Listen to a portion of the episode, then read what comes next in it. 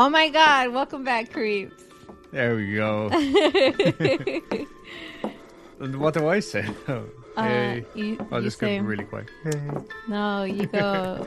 welcome, welcome back, creeps. That's what. That's what Welcome back, creeps. See, that's the best I can do when it comes to a deep voice. Right on. Hello, everybody. Dulce said she wanted to go first this week, so messed up my flow. Hope everybody's having a swell week. I'm sorry about your flow, Adam. It's heavy. It's heavy. Um, I hate that. All Oh. right. So, any what? How was your how was my week? week?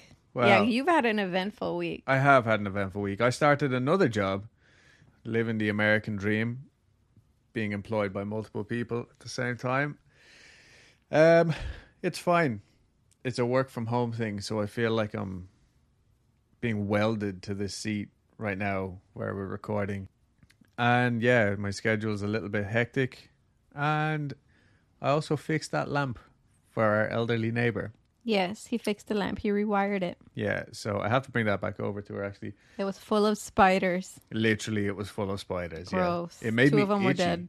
Like the dust on it had been there for so long that when I was done, Mm-hmm. my arms were itchy, like I had been in an attic Ew. in the insulation. Yeah, I like washed for so long. Gross. Um, Gross. how's your week? It was good. Like I've been so freaking busy because I, I'm not sure if if I talked about this, but I think like about a month ago I started training this girl because our department is just like three people, four people, including my boss. But I was training her, and then another dude got hired, and now we're training him, and like it's constant like questions like if i'm not focusing on my new the new part of my job. I'm answering questions from here, from there, from like either one of them, Yeah, yeah, you know, and it's just how it's going to be. It's how it's going to be for a while. And like the end product, the end goal is that they don't have to ask me questions anymore and they can just do what they need to do because they already know the job and how to do it and where Yeah. to get their tools. And hopefully, I'll be in a position where I can research stories right on. Um, because I'm really at a disadvantage when it comes to the podcast right now. yeah, but we're gonna be catching up. I've been saying this, but we will be catching up. We don't have to worry about immigration anymore for a long time. Thank God, that's one thing knocked off our list. I'm officially a permanent resident here. Yay! Wait, Um, when's your green card come in? Well, they mailed it, or well, they made it. Yeah, They notified me to say that my green card has been made nice. and will be on its way soon. Yay! Anyway, with that said, uh, from one foreigner to another, our patron of the week this week is, I want to say Kine. It could be Keen. uh huh. I'm honestly not sure. And I I'm feel like it could be Keen. Keen from Norway. Yay! Keen from Norway. Hopefully it's Keen, not Kine, or one of them. Anyway, whatever it is, we love you dearly. Yeah, And, and if your name is Norway. not, and we if we mess up your name, we wish you plenty and plenty of black stallion horses in a in a big corral, and you know you have your big land and you make lots of money racing these stallions ethically. ethically. yeah. Okay. And with that said, I think we're going to get stuck into some nice stories. Okay. Kian with the big black stallion corral. Is that a Norwegian thing? I thought Norwegians just liked to burn churches and be And- really into fucking metal. And black metal. Yeah. Uh, I don't know. In my head, I just imagined Keen with a bunch of black stallions that are very muscular, and they That's race. hot. Okay. all right. They're animals. Though. yeah. Please, Kian or Kyan, please make sure to let us know if that is your current situation Glossy coats of of hair, of ebony. Okay. and they go nay.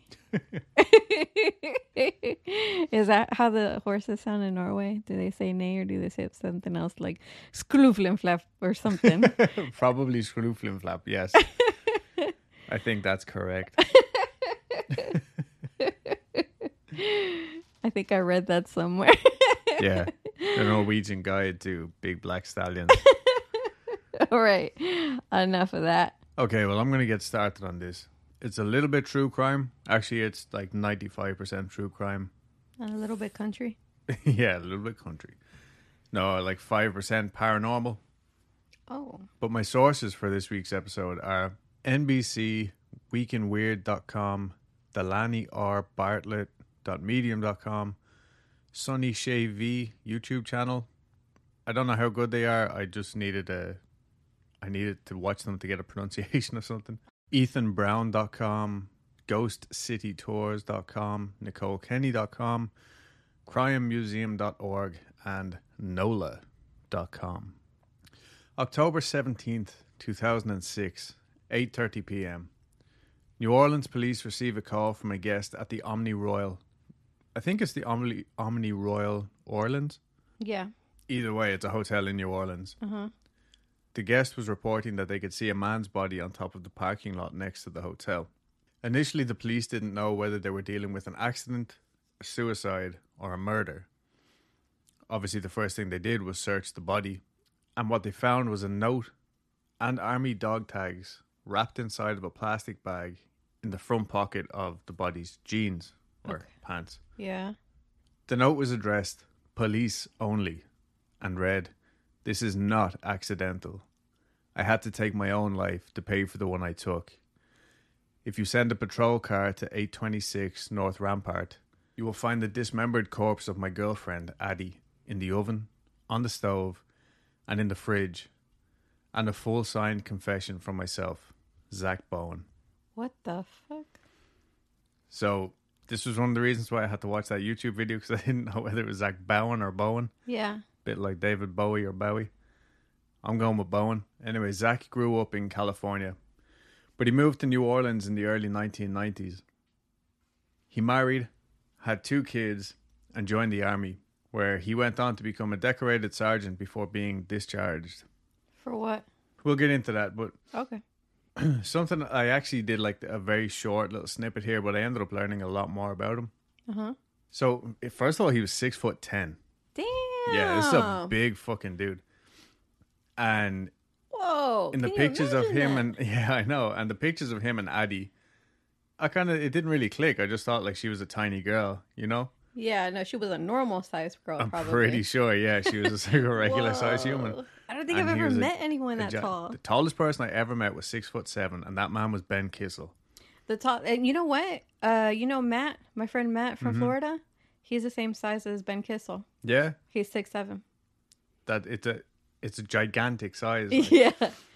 It didn't help that I was standing on the road and he was standing on the footpath, like up a curb, so I really had to look up. He took a picture of himself with uh the Tom Willard or some I think that's his name, the tallest man that ever lived. Was like over seven feet tall, like seven Like eight feet nine or something is the tallest. yeah, man, yeah, eight eight something. And he was like, Now I know how all you shorties feel. Um. Anyway, Zach, Zach's wife was like a 28 year old dancer, okay. and he was only 18 when they met. And this could be conjecture. I honestly don't know. I don't know. I didn't like fact check this stuff, but the whole thing was they met. They like he fell head over heels for her. She went off traveling for work, which she would do like Oh. on the regular. And after like three weeks, he had like written her letters, and you know the two of them like just fell hard for each other. That's cute. Yes and no. It seems like a pretty turbulent relationship. Anyway, she Oh. came back. They, I think they like were on and off. Eventually, she got pregnant.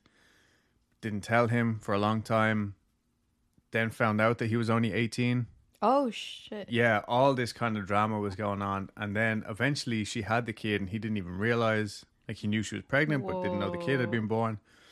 Found out through a friend of hers that he had this kid, and that's when he was like, "No, I'm gonna do you right, and I'm gonna go join the army and get like a career and this kind of thing. I'm gonna grow up, take care of these kids." He ended up having two kids with her.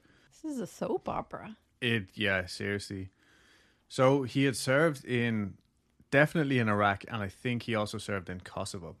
But like anybody who serves time overseas with the army, he was fucked up afterwards. Like he was traumatized. And again, I don't know a huge amount of detail, but I read that according to friends of his, he had befriended a local girl while he lived in Iraq. Okay. And, you know, I don't like just friendly or whatever with her. Like her family owned a shop in the local town. The shop was blown up one day with her and all of her family in it. Whoa. And this was just one of a handful of things that really fucked him up. Like this was something that he would talk about over and over again That's when he so came back home. Yeah, super sad. And then when he did come home, he was trying to get honorably discharged because he had earned medals, Mm-hmm. like several medals during his time in the army. And I don't know if this is just another medal or what, but he got like the Presidential Unit Citation. Honestly, Sounds important. Sounds fucking amazing. Yeah, I don't know. I don't understand these kind of things, but he wasn't honorably discharged, Oh, okay. even though his commanding officer actually wrote a recommendation to support his honorable discharge. He only got general discharge, which meant he could get like veteran benefits, but he couldn't get um, other like. There's different levels of benefits you can get depending on how you leave the army, I suppose. Mm. But one thing that he definitely couldn't get was the GI Bill education benefits. Oh, And he was very, very bitter about this. Mm-hmm. Yeah, because that was the whole point of going to, so you get a career. yeah, you can try and better yourself like Mhm. after putting your life and your mind on the line for a country. But anyway, sometime after he came back, honestly, don't know when, his wife took the kids and left them. I don't know what events led up to this. I know he was really horrifically traumatized after his time in the army, and I also know that he was quite the angry drunk. Oh. But again, conjecture. All I know is that they were separated. Mm. Something went down. Yeah. And this again is another thing that he didn't take too well. Of course. Naturally, he, he did love his kids and, and that. So he found work delivering groceries for a local supermarket and bartending in a French Quarter bar named Buffa's. I wonder if that place is still there. It is. Oh. Yeah. He would deliver groceries on his bicycle, Mm. like just all around the French Quarter. Like him, his life from this point on was just in that little uh, square. And I did find out that uh, people who live and work in the French Quarter call themselves Puerto Ricans. I thought that was pretty cool. Love that. Yeah, I will never be cool enough to become a Puerto Rican. Puerto Rican. But anyway, I think he like went between bars and stuff like that. But working in one of these bars, he met Adrian Addy Hall in the summer of 2005. Now, Addy had moved to New Orleans from North Carolina and was another. She was a bartender too. Mm-hmm. At the time they met, I believe she was working in the Spotted Cat, which is also still there. I think. Love that name. Mm-hmm. Now, Addie was described as free spirited, artistic, and feisty. She wrote poetry, she taught dance classes, and I think, like anybody who's going to live this lifestyle, a Puerto Rican lifestyle, Yeah. is going to have this type of personality, you know, be a little bit more eccentric and easygoing. Mm-hmm. Like they're living in houses that have been there for like two or three hundred years. like, you know what I mean? That in its in itself is a little bit different than a regular like suit wearing working stiff. Anyway, Addie had had her own fair share of traumatic events in her life. She was molested at a young age and had gone through a few abusive relationships as an adult. It is said that she was bipolar, but she wouldn't take her meds like routinely. Oh. She would kind of like a lot of people do if she felt like particularly pissed off one day or something, maybe she would sample the meds that were given to her, but these things are supposed to be taken over a long term, Yes. you know, for them to work. Right. So it, it would just Not really cause her to fucking much. spiral even Yeah. more. Like if Yeah. Okay. I mean that's what usually happens if people Oh. like take oh. these pills on and off like that, you know what I mean? Oh, it makes them worse. Oh yeah. Oh, I didn't know It that. can. It can. Oh. Like the whole idea with any antidepressant is you take them over a long course Uh-huh. and it stabilizes you. Whereas if you take them for say, and it, it can take anywhere from six months to a year, from what I've heard, I'm not a fucking doctor, for them to actually take the desired thing. So for a lot of people, it's the placebo of having something initially to kind of take that worry off, Mm-hmm. and then after a while, they do start working. And hey, even if the placebo effect works for long enough, you know. But the problem is, a lot of people will get these pills, take them for two or three months, and go, "Oh my god, these are working great. I don't need them anymore," and then Oh. stop cold turkey, and Yeah. that doesn't help either. Mhm. Again, this is not We're- a fucking. I'm not a doctor. We're I not just- professionals, people. We're just having thi- a conversation. Yeah, from what I have read. So anyway, even the fact that it said that she was bipolar, I think anybody who like has any sort of depression um publicly Yeah. a lot of times just gets that kind of title thrown at them like oh she's bipolar like whatever maybe she was maybe she wasn't either way she was also a really heavy drinker Uh, and a mean drunk oh yeah. Yeah so the two of these kind of matched perfectly you know Yeah. They're like, yeah, let's paint the town red. literally That's my wild girl voice. oh it, kind of a lot like your deep voice yeah, it is. They all kind of sound the same. Um, I'm not good at voices, people. Put this back. Either way, the relationship was like what you would expect from these types of not these types of people, but people with this personality type. It was hot and fiery. They fell in love hard and fast, yeah. which you know typically goes along with heavy drinking and drugs. And what else happened in summer of two thousand and five? Hurricane Katrina. Mm. They'd been dating for a few weeks before Hurricane Katrina actually hit. Uh huh. And rather than leave, like most of the people in New Orleans at the time, Zach and Addie decided they were, again, real Puerto Ricans. They're going to sit this one out. Oh. They're gonna- oh. Not sit this one out. They're going to hunker down and Yeah, stay yeah. there, like for the for the weather the hurricane. storm, literally. Dang. That's dangerous. Oh, dangerous as fuck. But the two of them thrived. Wow. Okay. The storm came and went. Luckily, I don't think their house had major damage, but the two thrived in the chaos that followed the storm. Really? They had no electricity for weeks. Okay. They literally had a fire in the middle of the street where the people who had stayed would congregate. That's where they cooked. That's where they drank. That's where, like, that was the heart of the community. Like, Yeah. So interesting. Oh, yeah, like it honestly does sound like a great experience. They traded drinks for food. Well, I don't know Because about they were- great. Well, no, like honestly, it does. Um, they they would trade drinks for food because they were bartenders. They would be whipping up uh, real legit cocktails. Um, I read somewhere that Zach had actually like stored a bunch of ice from his grocery delivery job uh huh. in the weeks coming up to or days coming up to the event. So I guess it, it held up in the freezer or something, even though the power was off. Uh huh. Well, for the first few days at least. And I don't know how ice works. I I know a freezer will stay cold for like twelve or sixteen hours after the power goes out. I Ice is much. cold. Yes, ice is cold. but anyway, this went on for weeks though, and like other people who had also decided to hunker down, like locals who were from there and wanted to stay with their stuff, but didn't want to stay in their house. They had moved into a hotel, one of the bigger hotels. Mm. But after a few days, like the tap water was shut off and everything. Like these guys were stranded and isolated. And in this like report that I had read, the guy was like, "Oh, it was great for the first two days, and then once the water was shut off, that's when the last of the last of the people were like, "No, dude, we got to get the fuck out of here." Yeah. But still, Zach and Addie and a handful of others stayed, and Addie apparently became known for flashing the police officers. The fuck? Yeah, I don't know. She would just flash her tits at the police officers. I don't know Just whether this was an insult or a motivational move, but it was her thing. All right. yeah, We all have hobbies.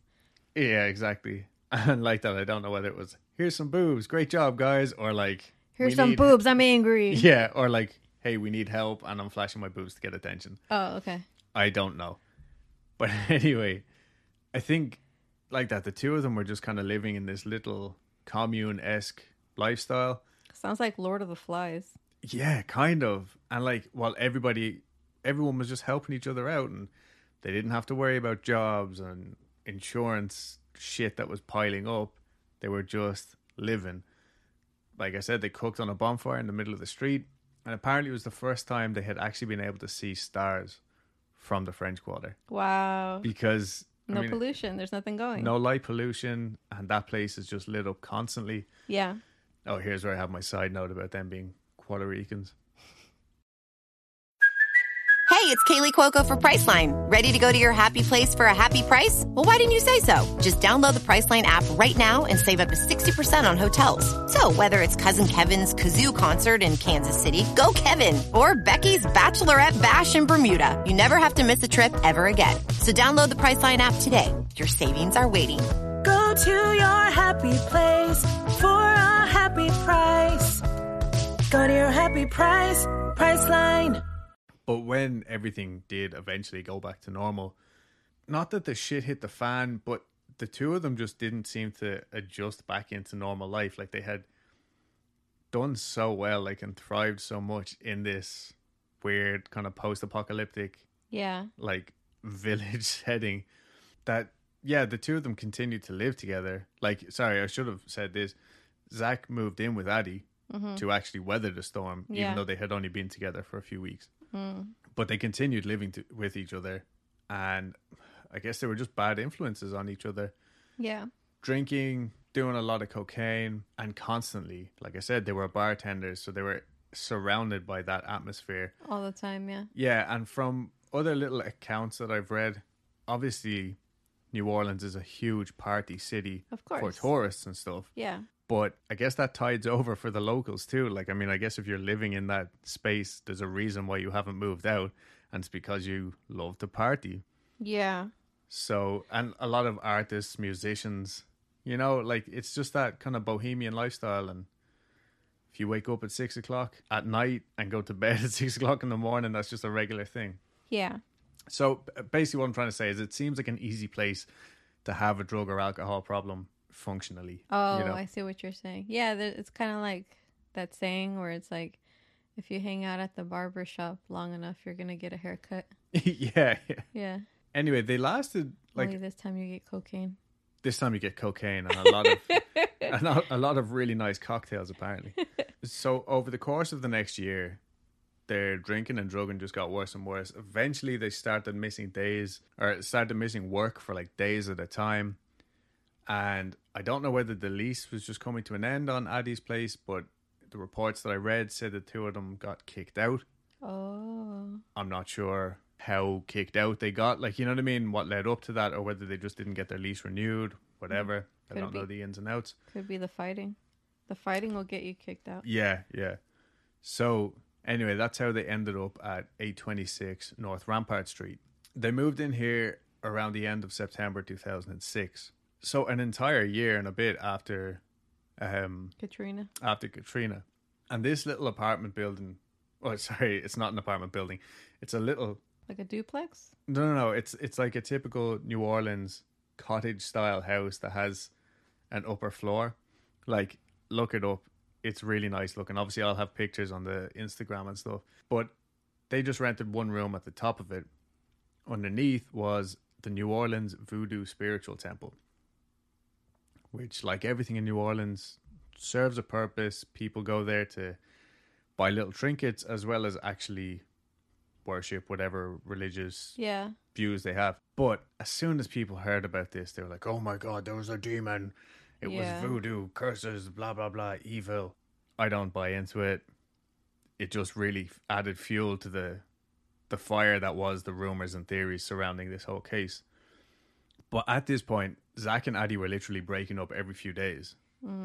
And according to one friend of theirs, his name is down here somewhere. It's Deveas, I think. That's awesome. Yeah, and he had like stuck around through Katrina as well. Like this dude is like a OG. Seems like just a really fucking cool guy. A cool Puerto Rican. You're a fucking cool Puerto Rican, yeah.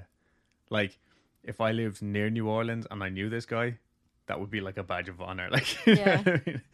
Um, but anyway, Zach at this point was literally carting his stuff back and forth on his delivery bike, bicycle, not even a motorcycle, from Addie's place to this like shitty hotel. But they just couldn't leave each other alone. Like they'd break up, be gone, like separated for three or four days. Zach could be living in this shady little hotel. And then a few days later, like they'd get back in touch, and then he'd move back in with Addie, and then it would, you know, all happen again. But somehow they had managed to get the money up for first and last month's rent, which was rare at the time because most people were still fucked up from Katrina. Yeah. Like I don't think I think people who didn't live in New Orleans or Louisiana and the surrounding areas during Katrina, I don't think the reality of what actually happened there hit anybody else. No. Like I remember hearing about it and I was like, God, that's terrible. We don't have hurricanes. And then like three or four years later I was watching an episode of Top Gear where they had like done some stupid challenge like buy a thousand dollar car and race it across the state. And by the time they got there, like they ended up donating the cars to families who were st- still struggling years later, struggling like they didn't have roofs on their houses and stuff. Like Yeah. it looked like a, a shanty town. Mm-hmm. So anyway, all that to say, this landlord fucking jumped at the opportunity to rent this house or this apartment to this couple who had first and last month's rent and seemingly steady income as well from the bars and grocery store. He was so eager, he didn't even give them any paperwork. Whoa. Yeah. But on October 4th, Addie came knocking at his door saying that she needed a six month lease. Like, she needed it written in paper, blah, blah, blah. And so he literally wrote one up on a piece of paper. He wrote six months lease, and that was it. Pretty fucking much. Just those words. Yeah, not far off. But next thing, he's getting a phone call from Zach saying something along the lines of, Dude, you just gave Addie a lease. What the fuck? She's kicking me out now because you only wrote her name on this piece of paper. So the landlord's like, Hold on, what the fuck is happening? Like, I thought she needed it for work or something, like, you know what I mean? Yeah. Why are you roping your landlord into this? I know. That's not his fault. fucking poor old Leo Watermeyer still owns the place. But the landlord rushes over to 826. He could have been next door. I don't know. I just know he is another Puerto Rican. So he rushes over to 826 and finds the couple in the doorway screaming at each other. Addie said she had caught Zach cheating on her, and the landlord was just like, What the fuck have I gotten myself into? Yeah. eventually, I think it either calmed down or they just went inside. But she assured him that she's going to take care of the place. You know, he doesn't need to worry about anything. And he just says, Look, you guys need to sort this out yourselves. Right. I'm your landlord, not your fucking marriage counselor Right. couples counselor. But obviously, as we know, things did not calm down. What happened next is taken from Zach's suicide note confession. And I'm going to warn you guys this is rough. Like, this is really, really hard to. It was hard for me to read. And I'm up to my tits in this kind of stuff every week. But this was a particularly harsh case. You do have large tits. I do. Um, just kidding. but I also will say I tried so freaking hard to find the actual full like note because everywhere I was just finding snippets, like little quotes here and there. But I eventually got onto like the police records website. I couldn't even get it from there.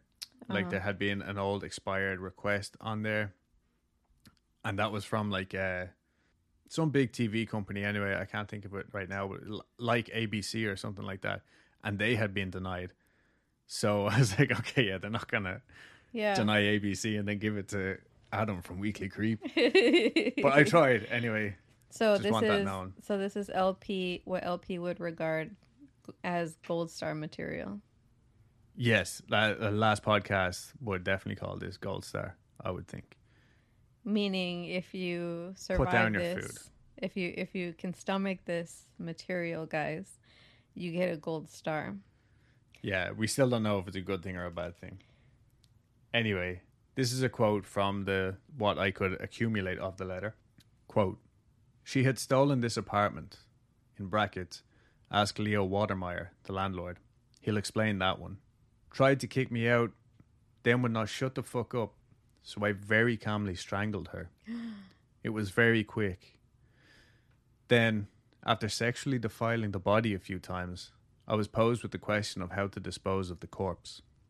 So Zach killed Addie around 1 a.m.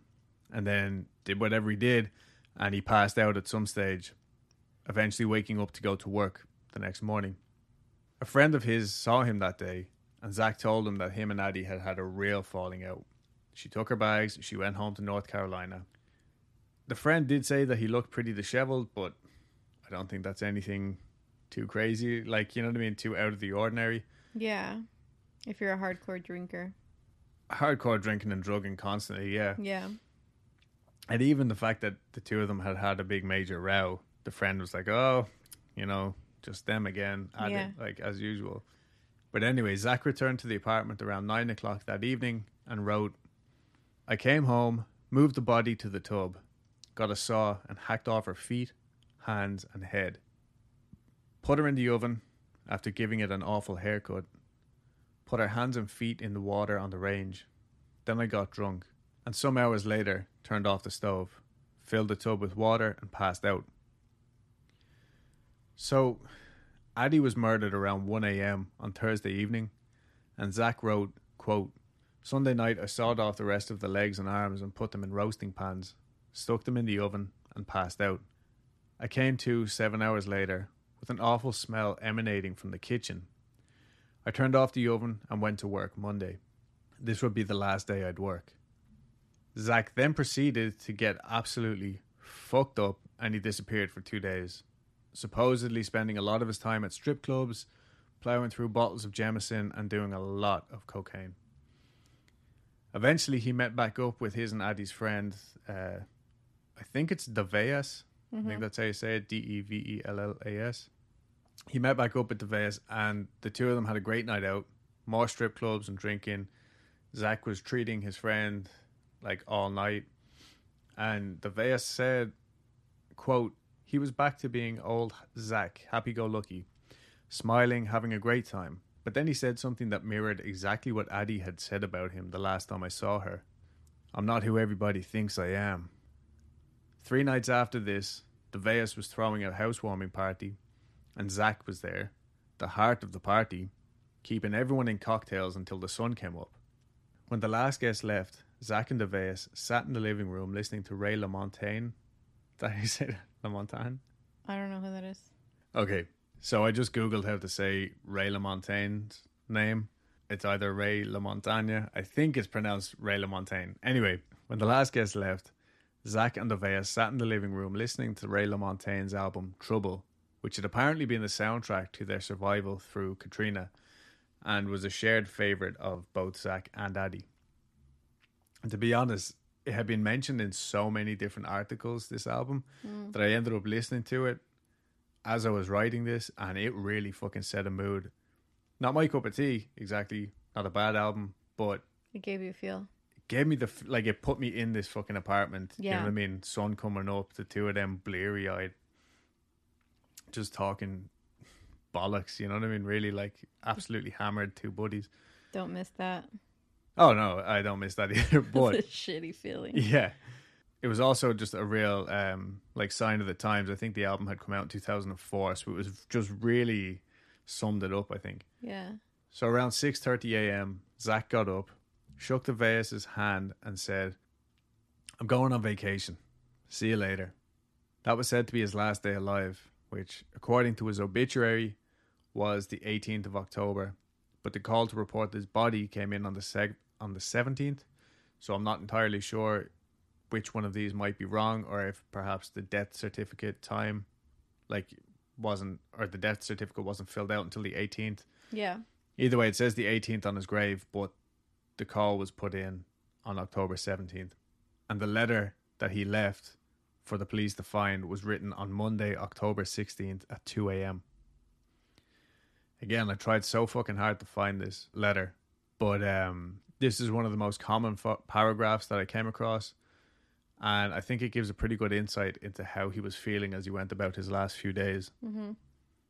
Quote, Halfway through the task, in parentheses, of dismembering her, I stopped and thought about what I was doing. The decision to halt the first idea and move to plan B, the crime scene you are now in, came after a while. I scared myself not by the action of calmly strangling the woman I've loved for one and a half years and then, in brackets, desecrating her body, but by my entire lack of remorse. I've known for forever how horrible of a person I am. Ask anyone.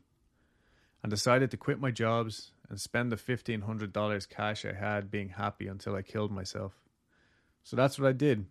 Good food, good drugs, good strippers, good friends, and any loose ends I may have had.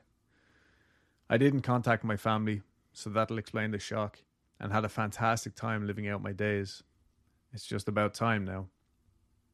So after saying goodbye to his friend Aveas, Zach went to the Omni Royal Hotel rooftop bar on October 17th and opened a tab.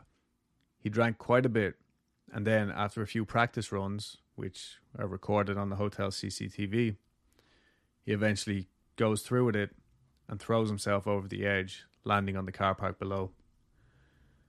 Police found that he had 28 cigarette burns on his body, which, according to his letter, represented, quote, every year he was a failure. He was only 28 years old, so that was the That's so wild. crazy. When detectives actually got to the apartment, the landlord let them in, but understandably didn't want to go upstairs. They found Zach's wife's phone number spray painted on the wall so she could be notified, as well as a note directing police to the pots on the stove. One contained Addie's head, another had her hands and feet. A basting pan in the oven had her arms and legs, and her torso was in the fridge, wrapped in a plastic bag.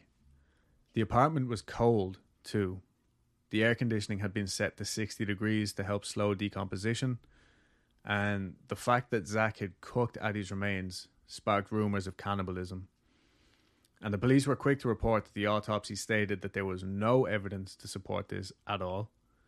But I think the rumors weren't helped because some websites, one of these I actually used as a source, but obviously not for this reason, it literally said, quote, a friend of mine told me that he saw the pics of the crime scene and you could clearly see evidence that someone had eaten and blah blah blah. So don't believe all of these websites, I will just say that. Yeah. And again, I'm not saying it's not possible. I'm just saying that it's pure conjecture. Mm-hmm. And in a lot of newspaper reports, so not just handy dandy little websites, but actual newspaper reports, they were saying there was seasoning, there was like uh, roast vegetables being prepared.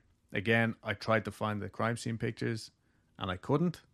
So I'm not saying this did or didn't happen, but I just don't think he'd be into vegetables.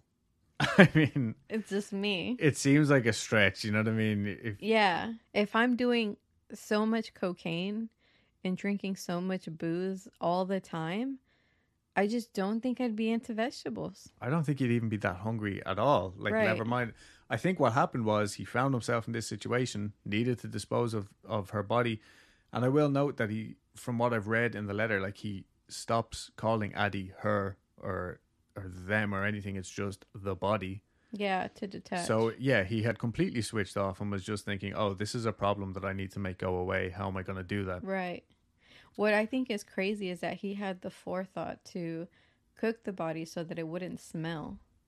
Well, yeah, this was one thing, and as well, um, would be easier to dispose of. Right. Like anyway, Soft meat is easier to dispose. yeah, separating bone from flesh, all this kind of thing. So, like I said, this murder took place above the New Orleans Voodoo Spiritual Temple. I think was the official name at the time. So, like that didn't help fucking rumors either. Like, oh my god, cannibalistic necrophile With vegetables. with vegetables over the Voodoo Temple. Like, Mm. someone called Scooby Doo in the gang. Yeah. But that's not to say that the place isn't haunted or anything like that.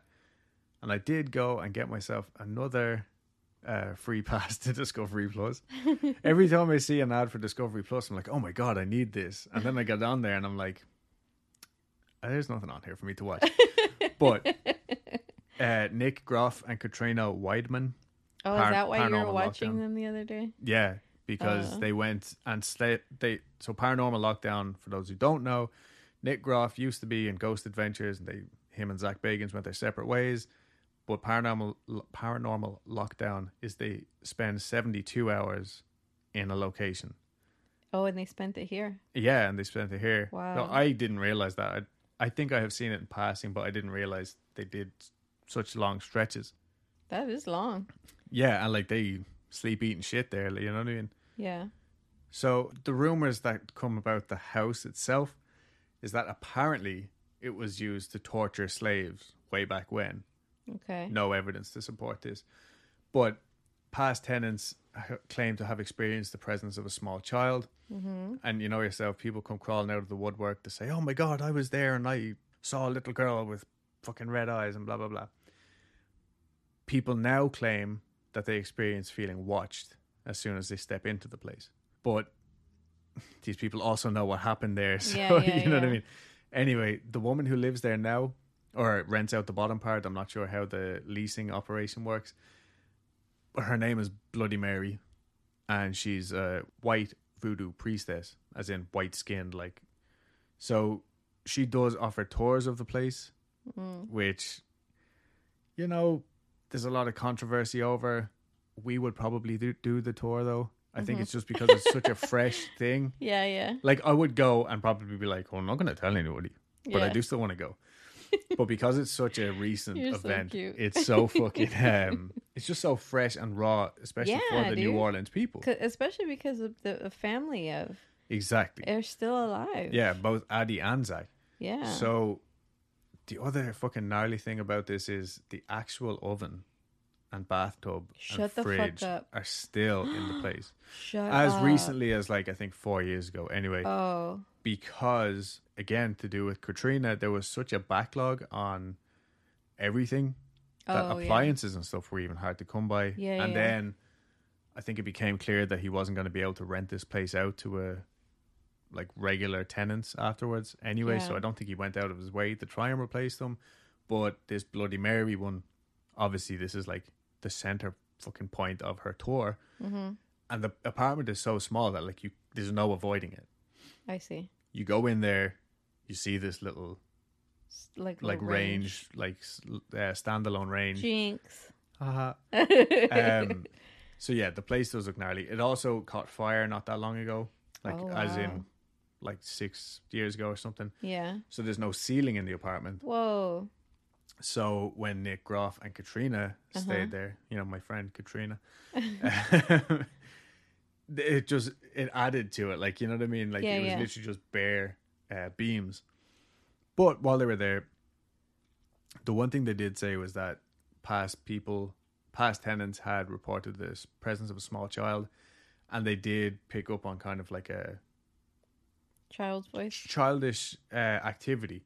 Like at one point, they had just a piece of I think it was like charcoal or something, just fucked at them from the attic, and uh, like understandably, they were like, "What the fuck is this?"